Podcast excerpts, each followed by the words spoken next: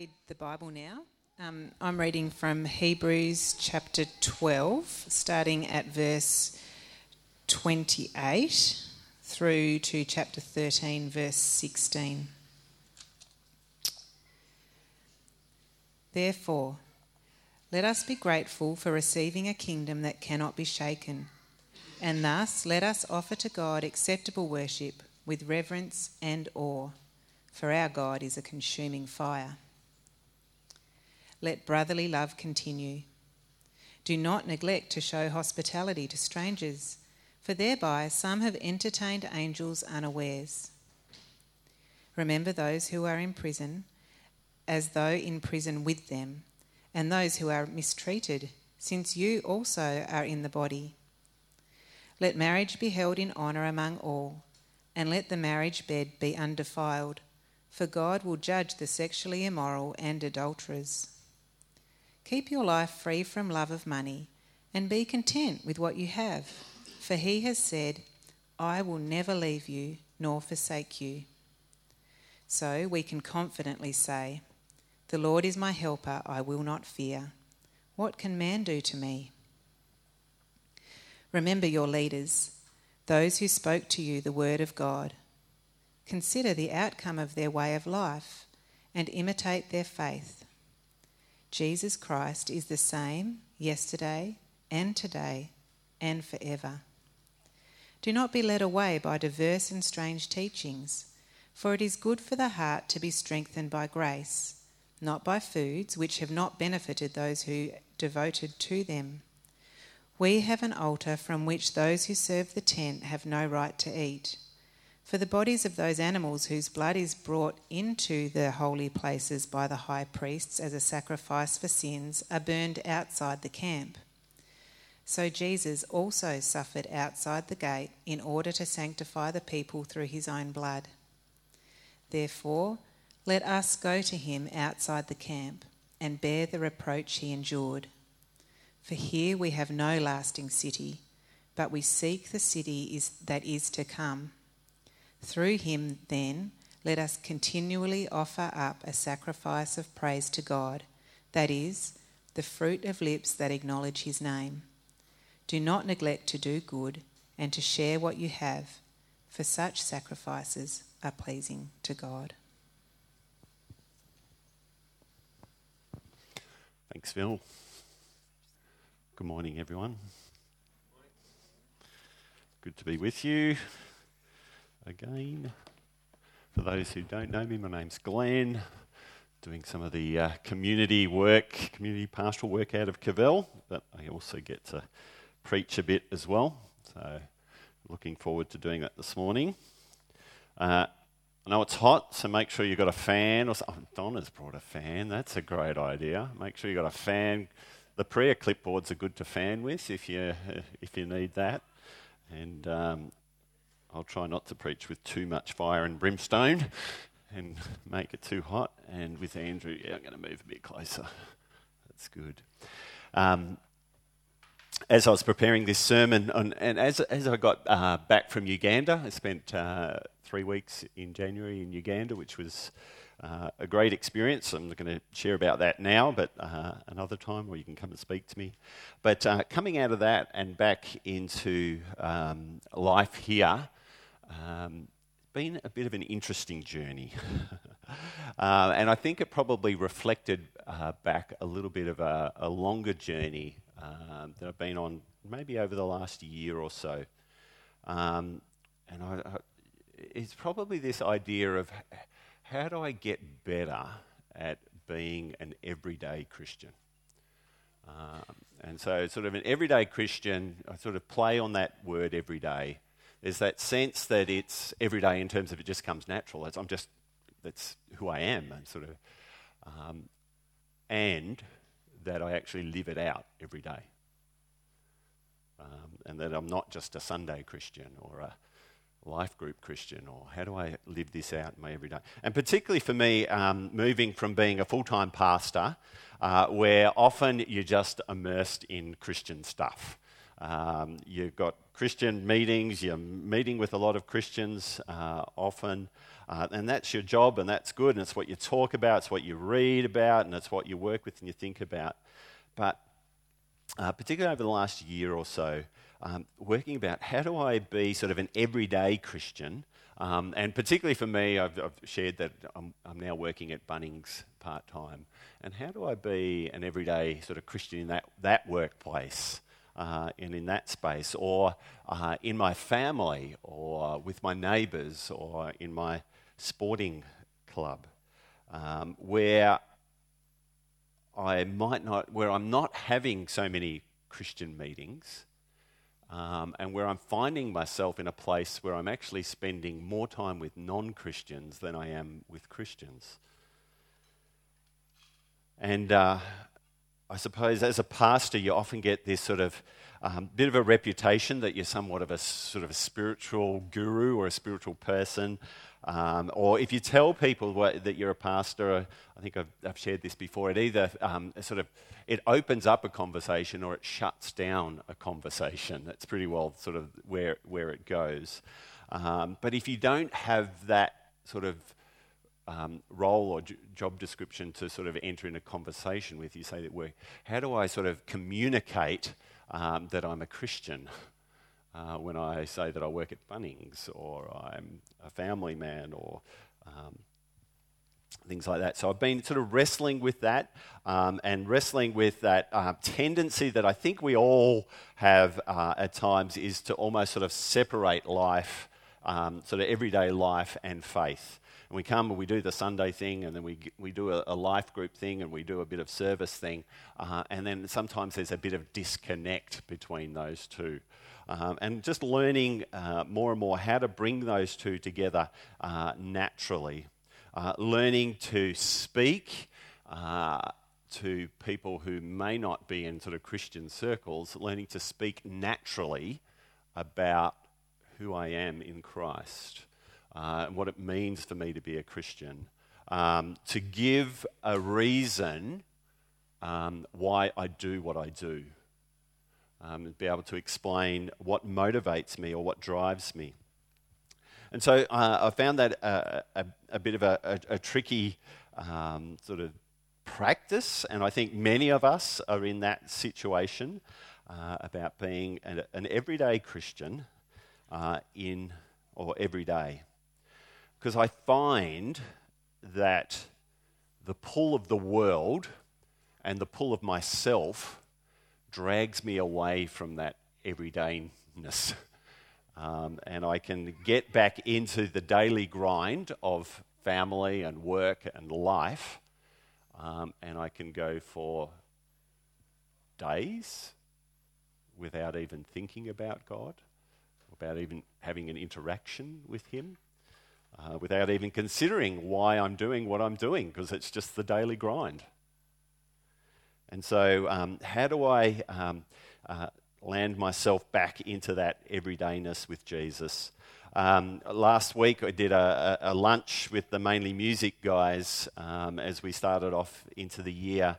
And uh, Jo Hood, who's the um, CEO of Mainly Music, uh, she had written a letter uh, to churches uh, that I happened to read, and it was just some of the, the way she expressed things sort of started to get to a little bit uh, to my heart. And I was encouraging the mainly music guys with this uh, and speaking to myself in this as well. And she says, uh, a key to fruitful, uh, fruitfulness, and they were talking about that in terms of starting another year and getting into ministry.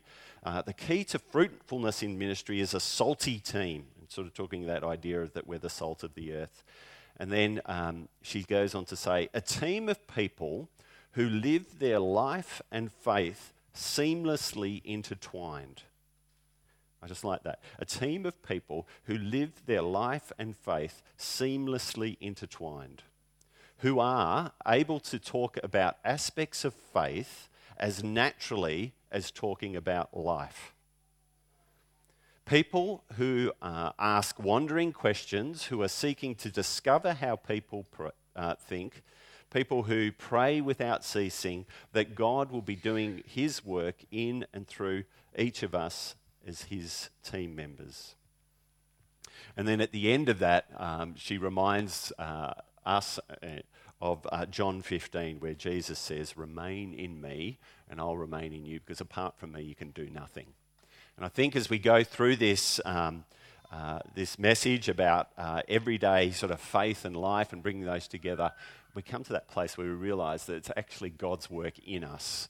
Uh, and uh, hopefully, as we understand God's work in us, it's going to help us to actually be able to live and, uh, and practice this out. And so, uh, getting back to Australia and listening to a couple of the sermons on Hebrews, um, they were good reminders for me because I was probably avoiding uh, getting back into the year and, and thinking uh, about uh, getting into the year. Um, and I was just, um, one of the practices that helped me um, live every day is doing what we're doing today, is actually getting together on a Sunday hearing the word. Um, and that the, the, first Sunday I was here, uh, I was actually sitting next to Bill, and uh, after the service, uh, after the message, I was just a bit confronted by it, and I just asked him to pray for me, and he said he would pray for me. And so again, as I and I felt the difference that that uh, made for me as I got into the week. I thought one of the, the things that I need to do in practicing and living everyday faith is have this regular engagement with God, His people, and His Word. Uh, have people pray for me uh, and uh, seek to practice that out in faith that God is at work. Um, I, Andrew's message about throwing off hindrances and um, persevering and fixing my eyes on Jesus um, actually fired me up a bit um, actually made me think and reminded me of things. Um, and almost, um, someone mentioned recently, and particularly coming through Hebrews, there's this sort of rich um, sort of covenant theology that comes out of that. And to remind myself that when I come here today, it's almost like a covenant renewal sort of ceremony that happens here. That I recognize that well, I haven't been like this, but I've got a God who uh, welcomes me and is merciful to me and compassionate to me and reminds me again of who He is and who I am because of Him so that I can live uh, this way in the coming week. And so that's been uh, really encouraging for me uh, and has spoken to me. Uh, as I've been preparing this, I actually um, read through uh, Hebrews 10, 11, 12, and 13 um, and got to, I don't know, just hear the voice of God through that again. Um, and as I read through that, just it, it wasn't sort of a, an everyday thing and it wasn't a whole chunk. It was just bits and pieces over the last two weeks that I've been reading through and even preparing for this, this message. Um, just knowing uh, that the argument that the writer to the Hebrews is giving to us. And he's saying that, you know, if, and for me to think about, if this is true, if what I've been reading and what we've heard preached to us is true, if, if, that is, if, we, if, if we've really got a God who created the universe um, and promised to um, have his people live with him forever, uh, and that when, it, that when it went wrong, when sin entered the world, that he made a way for that to be restored. And it was through his son Jesus. And that sacrifice has been done once and for all. And that gives me a new identity and a new purpose for anyone who would believe that. If that is true, then how am I living? How does that affect the way that I put on my Bunnings apron and go into that workplace? How does that affect the way that I interact with my neighbour? And as I started to dwell on the reality of who I am in Christ and what God has done for me, it actually began to, st- it stirred me to actually move and do things and take action um, during the week.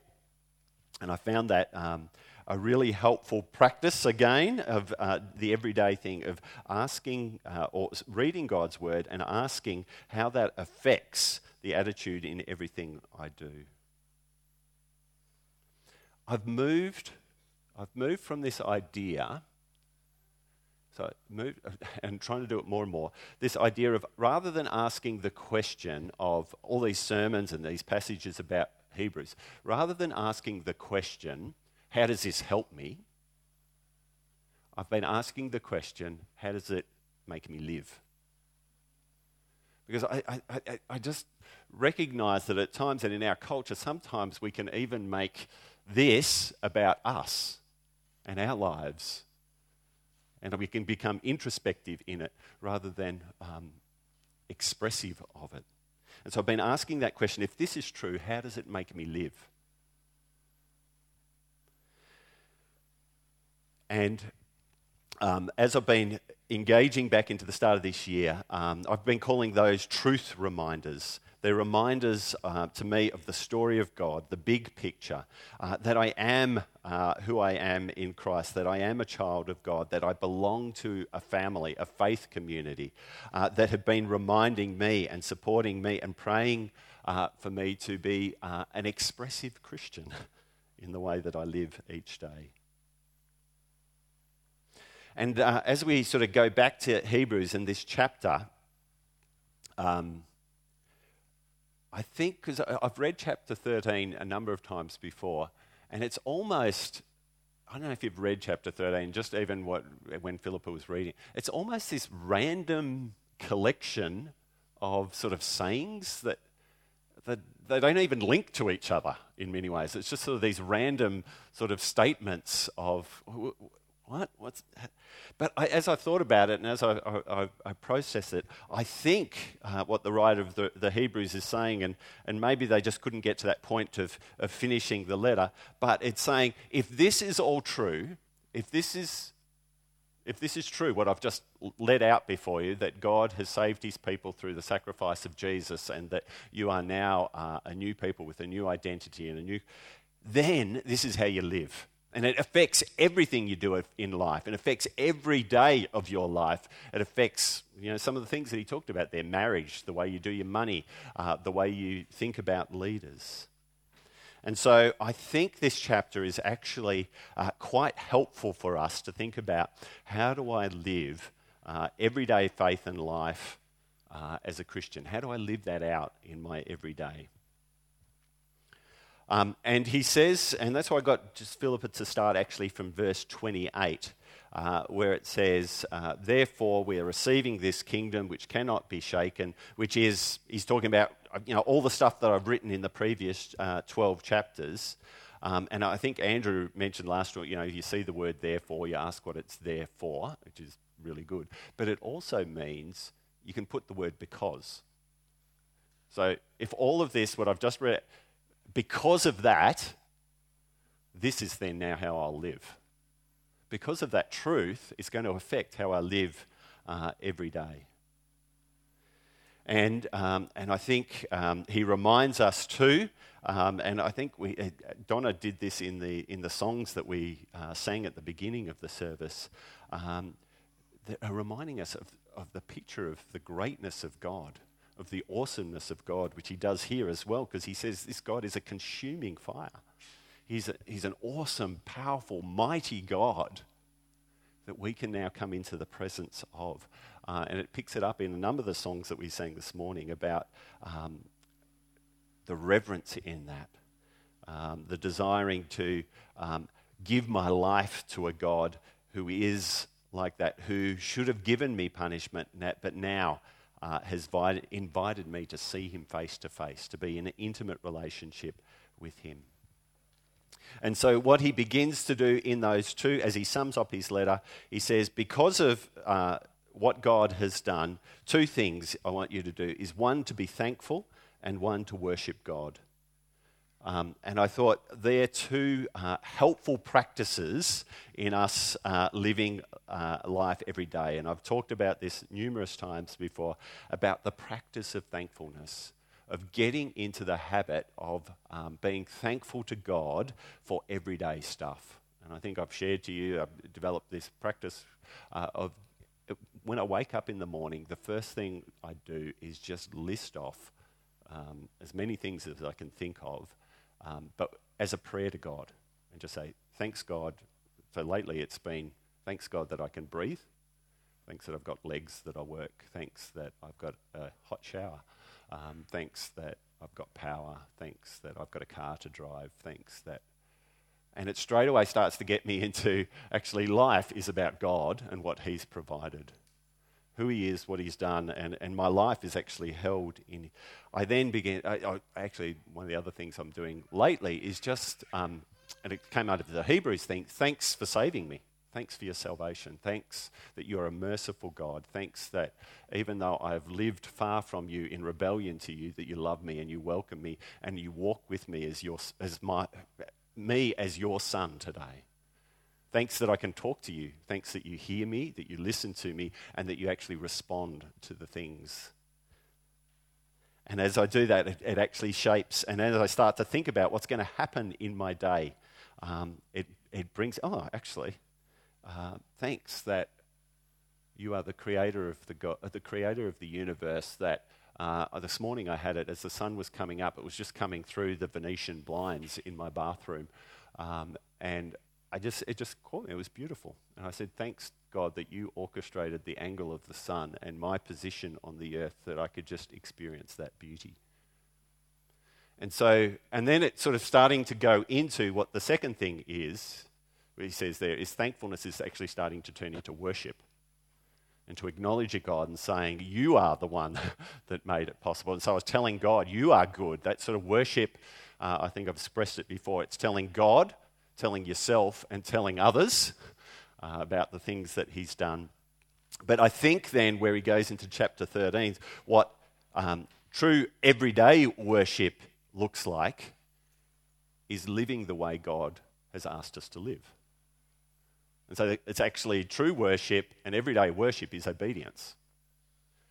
And so, if this is the God who has orchestrated everything, given me new life, given me, if this is true, then how should I live? How does it affect the way I go to work? How does it affect the way I wake my wife, or I have breakfast with my children, or uh, I drive my car, or I spend my money? And so, um, those two things a practice of thankfulness and then the practice of obedience. They're pretty simple. There's no rocket science in what I'm saying here. It's just, just a reminder to what does obedience look like for you? And is that driven um, by an understanding of who God is and who I am because of Him? Every day, um, I'm asking myself to trust and obey to do the things that God has said. And even just going, just recently, just going back over the Ten Commandments and saying, Am I practicing that? I found myself lying a lot. oh, this is a bad confession. Um, and doing this at, at Bunnings.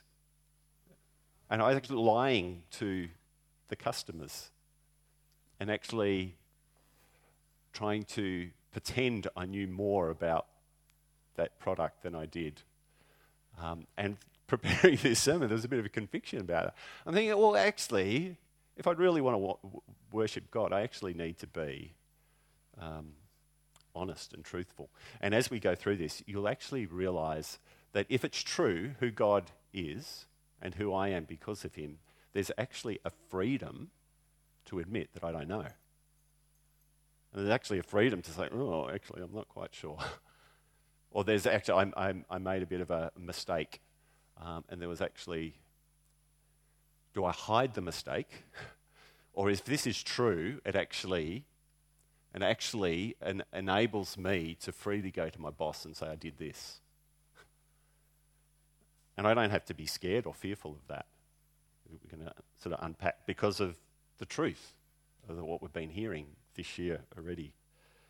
And it affects, uh, it, it, my life then becomes um, a life of um, worship makes a difference. I had someone at work the other day come to me and said, Are you a Christian?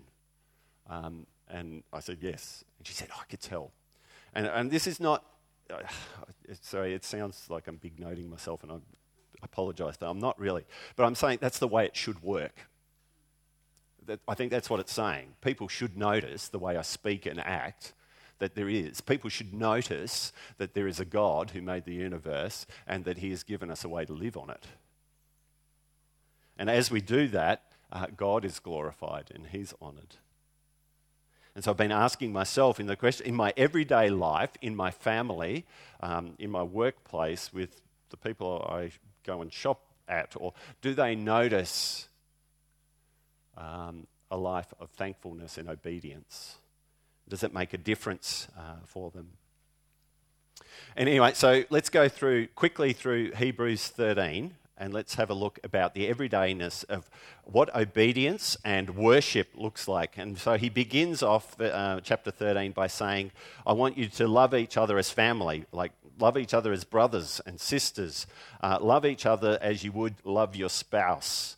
Um, is uh, and, and, this letter, remember, is written to uh, a collective, is written to a church body. Are you loving each other this way? And so obedience looks like loving each other um, unconditionally. And um, what I thought about that is um, do you love each other like true brothers and sisters love each other? Because sometimes I think we paint this picture of Christian love is that we're all smile and happy with each other all the time, which is not true. We actually annoy each other and we hurt each other and we sin against each other.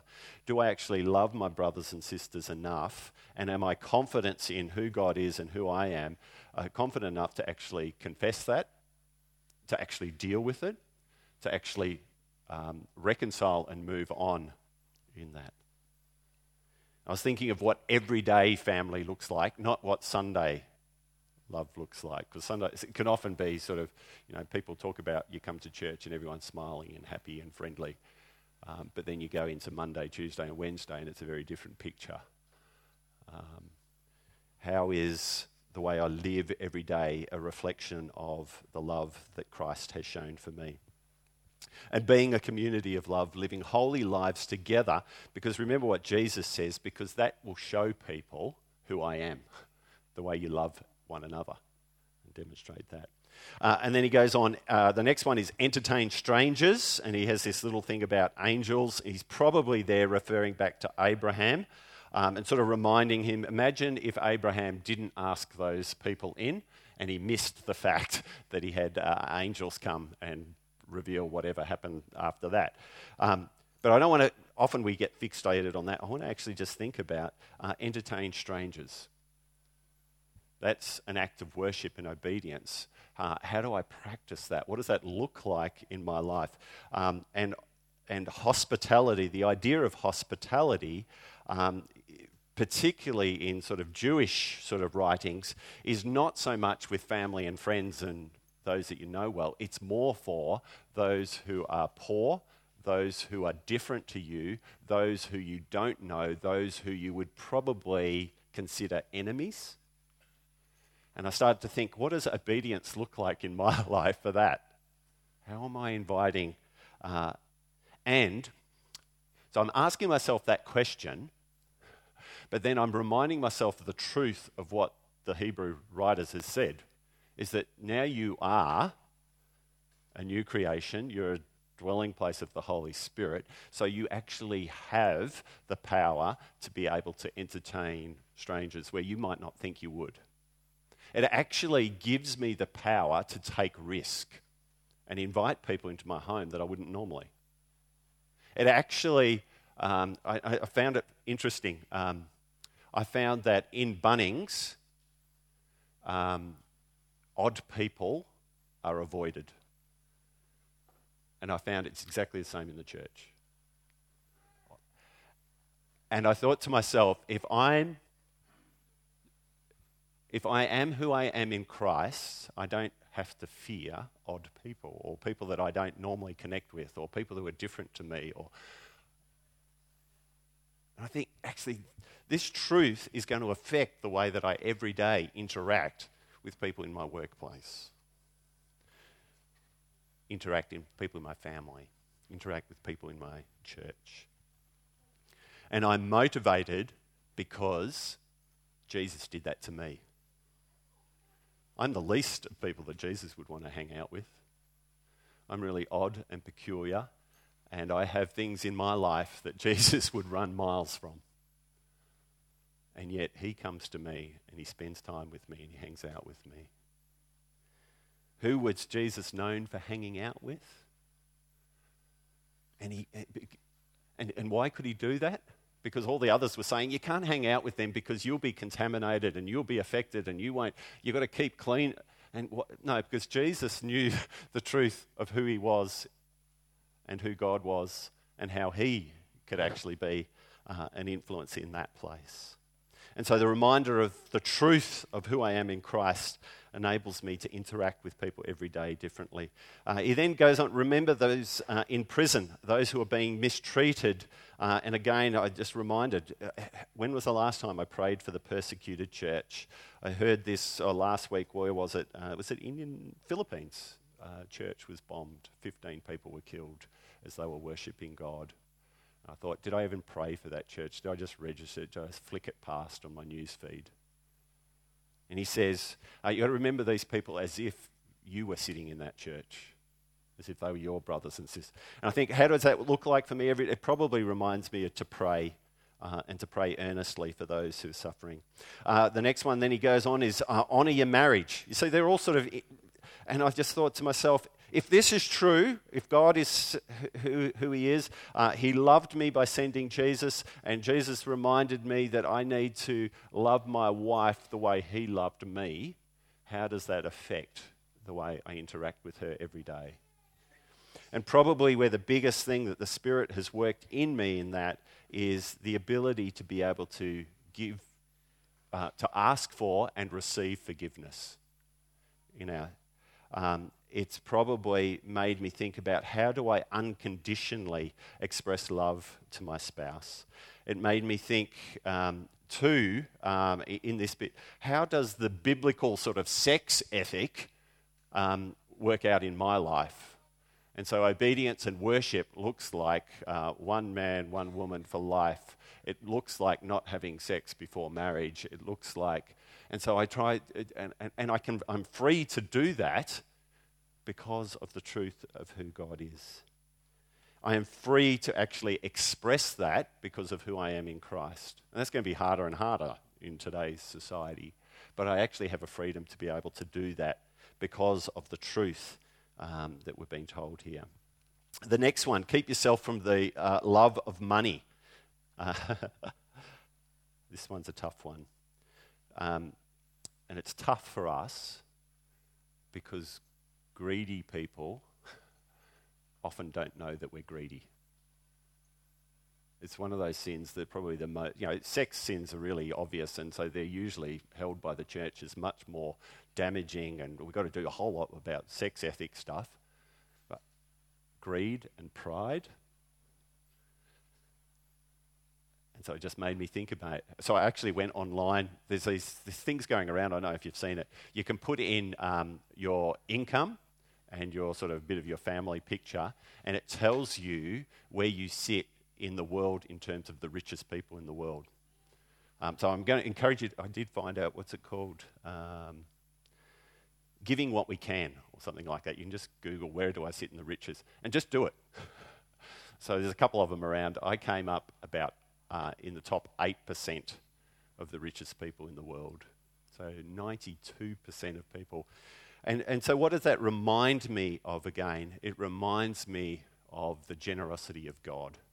That He has allowed me to live in a country and a place and get an education, have a job that um, enables me to be in that situation. It reminds me then that a way of uh, honouring and saying thanks for that of worshipping a God that's allowed that to happen to me is to be generous and to give a lot and to think about those that have less and take an action to do it and to realize that my security is not in that. My identity is not in how much I earn or what my wealth is. And it reminded me again to be um, to be an everyday Christian, I need to think about how does my generosity expressed? When was the last time that I showed the generosity that God has given me to people who do not deserve it? Just as I didn't deserve it. Uh, and then he goes on from there and he says, Because um, I can be content because God says He's with you. Uh, he reminds us then um, that I can say with confidence that God is my helper. I will not be afraid. What can people do to me? And this is the one uh, of the everyday helps that has been um, influential for me over the last year or so. It's, uh, I've shared it with a, a number of people here. Uh, it comes from Steve Timmis, and he calls it the four G's.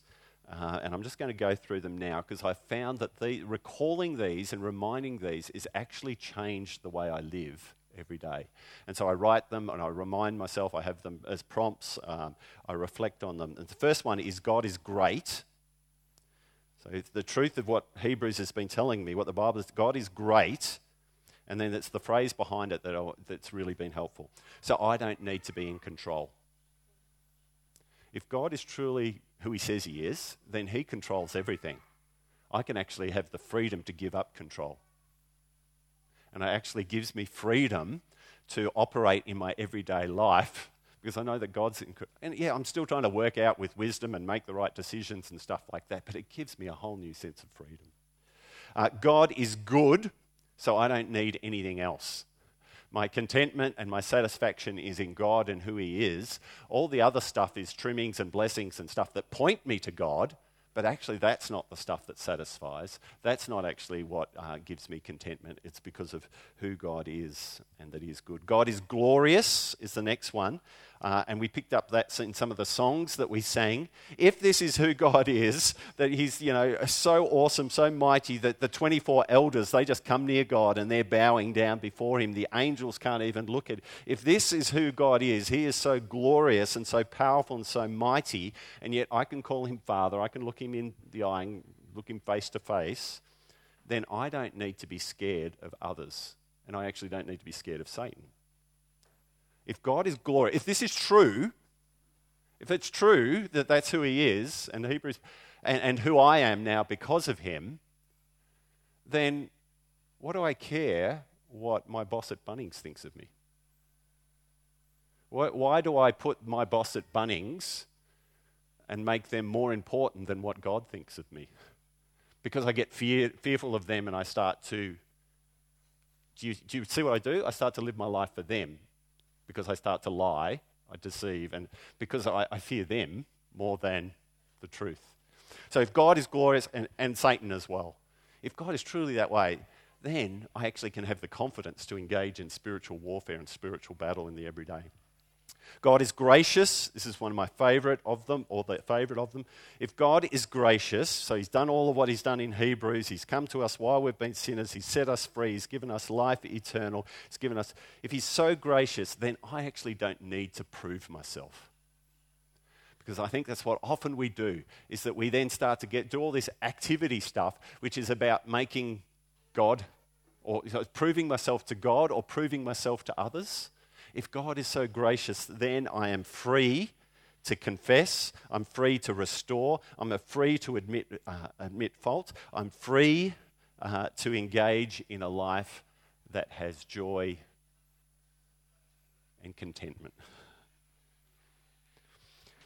Uh, I won't go through all the other stuff, um, but there's one of the ones that I want to pick up on is um, he picks up on it twice. Is remember your leaders, and it's really um, struck me going into this year. Remember, and this is, remember your leaders, and he says it there. Uh, it, might have been just after the bit we read. Uh, submit to them, obey them, and make their work a joy. I was talking to Roxanne a bit before the service, and we are just talking about how our culture, Australian culture, is just so anti authority, so anti leaders. And I was talking about Bunnings again, um, and just how so many people in my workplace whinge about um, management and how bad management are and the decisions management are making, and there's this and this and that person and this. But it's just like, and it's not a whole lot different in the church sometimes. I've done it. I think we do it. And it just made me think, what am, how am I, how am I going to make Andrews or Joel or John, uh, how am I going to make their work this year a joy? Because I actually have the freedom to do it. God's told me I have the freedom to be able to make their work a joy by actually trusting them, obeying them, submitting them, doing what they ask of us as a church. And I don't have to, I don't have to, because this is who we are in Christ. Okay, go on. He then finally f- finishes off by um, verses 15 and 16, just sort of sums it all up and says, Through Jesus, because this is who we are now, through Jesus, I want you to offer a, a sacrifice of praise And the sacrifice of praise that I want you to give are words which are the fruit of your lips that confess his name. So, this is what I want you. you know, if this is all true, uh, this is how we can live. We can live in the confidence of speaking about Jesus. This is sort of my journey over how do I get to speak about Jesus in Bunnings or with my neighbours? And I actually now learning that I actually have the freedom to do that. And I know that it's awkward, and I know that I actually stuff it up, and sometimes I'm over enthusiastic and I make it more about Glenn than the person that I'm speaking to. But if this is true, I actually have the freedom to express why I do what I do that Jesus is who he said he was, and I have a new identity in him. So, words, and so learning to do that in the everyday, um, and learning everyday language that expresses that, I think is a great way to do that around meals. I find that a great way. If this is God's provided this meal for us, isn't God great? Actually, God provided more than that. He provided Jesus for us so that we can be right for Him. And it sounds a bit corny, but learning to speak like that in the everyday and then uh, the other offering of sacrifice, he says, don't forget to do good and share with others, which is actions. I want you to obey. I want you to do uh, what I've shown you to do. And he says, for such sacrifices, God is pleased. Um, so just wrapping up with two things about sacrifices. Sacrifices, when you, um, and it's been prominent in Hebrews, sacrifices in religion do two things.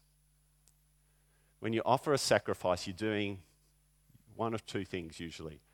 Um, sometimes you're offering a sacrifice as, I'm going to use a big word, propitiation. that means you, are offering, you know, you think about how it works. It's to pay for something. And so it's not just Christians that, or, you know, it's, all religions do this. They offer a sacrifice that sort of keeps the God happy. That's what the, the Jews used to do. They used to offer a sacrifice to make amends for, to pay the price for. The writer of Hebrews reminds us we don't have to do that anymore, that Jesus has done that. So your offerings, your sacrifices, so these sacrifices of words and actions, are not to keep God happy anymore, are not to get you into heaven. They're not to satisfy the law anymore. The other, th- the other reason people offer sacrifices is to say thanks. It's worship. Um, one of my neighbours just came back from a trip to where they lived, and they brought um, an idol back for, for their god from their town. And it sits in their um, living room. Um, and they were showing me last week. And in front of the idol um, were little flowers and fruit and incense and stuff like that. I think, why are they doing that? I think they're doing two things. I think they're probably doing it because they think they've got to do something to keep the God happy. And some of it's being thankful as well. For Christians, we only have the sacrifice of praise and thanks now. Because Jesus, the writer of Hebrews has been telling that's all been done. You're right with God. You're good with God now. You can enter and face the consuming fire now. So now live a life of thanks every day live a life of obedience and worship to this God. And then he finishes off in 18 and 19 by saying this. Uh, oh, first he says, Pray for us. And he says, Pray that we may live with a clear conscience, uh, uh, conscience and live honourably in every way. So he's basically saying, Pray that we can live this out every day. So what's he saying? I can't do it myself. We can't do it ourselves. We cannot do this ourselves. And so we've got to pray. We've got to ask God to do this in and through this, through us. And then uh, in verse 20, uh, oh, sorry, the verse, uh, yeah, verse 20, it says, May the God of peace, who through the blood of the eternal co- covenant brought back from the dead our Lord Jesus, the great shepherd and the sheep, equip you with every good for doing his will. So you've got a God who's going to enable you to do this. And as we've read in other places, it's primarily the work of the Holy Spirit in us, of Jesus living out his life through us in the everyday. And so keep asking uh, God for His Spirit to work in us every day. How do I? I one of the, the biggest prayers that I've been praying is uh, God, change my heart, transform my heart so that I can be more like you. Help me to worship you, help me to honor you, help me to speak with confidence in you. One of the other prayers that I've been praying lots is God, help me to know your presence, help me to know your power, help me to know your peace, that I may display your glory in my everyday life. Because I can't do it myself. And so I keep crying out to Him God, help my words to confess your name, help my actions to display your goodness. May my faith and life be entwined together in my everyday. May I have a new confidence and a new consistency to live out what I believe. Because if this is true, I need to, then it changes everything. I want to go back to Hebrews 10. Well, I don't know where Joel started this, but I think it was in Hebrews 10. And he says this in Hebrews 10. He says, Therefore, brothers and sisters, people of God, since we have confidence to enter the most holy place by the blood of Jesus, by a new and living way through uh, opened up for us through the curtain, that is, his body. And since we have a great high priest over the house of God, let us draw near to God with a sincere heart, full of assurance of faith, having our hearts sprinkled to cleanse us from a guilty conscience, and having our bodies washed with pure water. Let us hold unswervingly to the hope that we profess, for he who is promised is faithful. And so let us consider how we may spur one another on toward love and good deeds. Let us not give up meeting together, as some are in the habit of doing, but let us encourage one another, and all the more as you see the day approaching. Church, let's live out what we believe and spur one another on in confidence of who we are in Him. Let's pray. Lord and God, we thank you for the message of Hebrews. We thank you for the reminder of the truth that you uh, so loved us that you sent your Son into the world to save us from sin and death and Satan, that you have given us um, eternal life, that you are a loving, gracious God that has promised that anyone who would believe in you uh, would not die but have life forevermore. And as we think about uh, your return, Jesus, will you inspire us to live lives that bring glory to you? We thank you for your Holy Spirit. We thank you for your church. We thank you that uh, these have been given by you to help us to live every day for your glory. And so may we be a church, may we be a people, may we be individuals, may we be a family uh, that confess with our lips uh, who you are, that we show with our actions a demonstration of your love. May your presence, power, and peace be displayed through us as your people. In the name of Jesus, amen.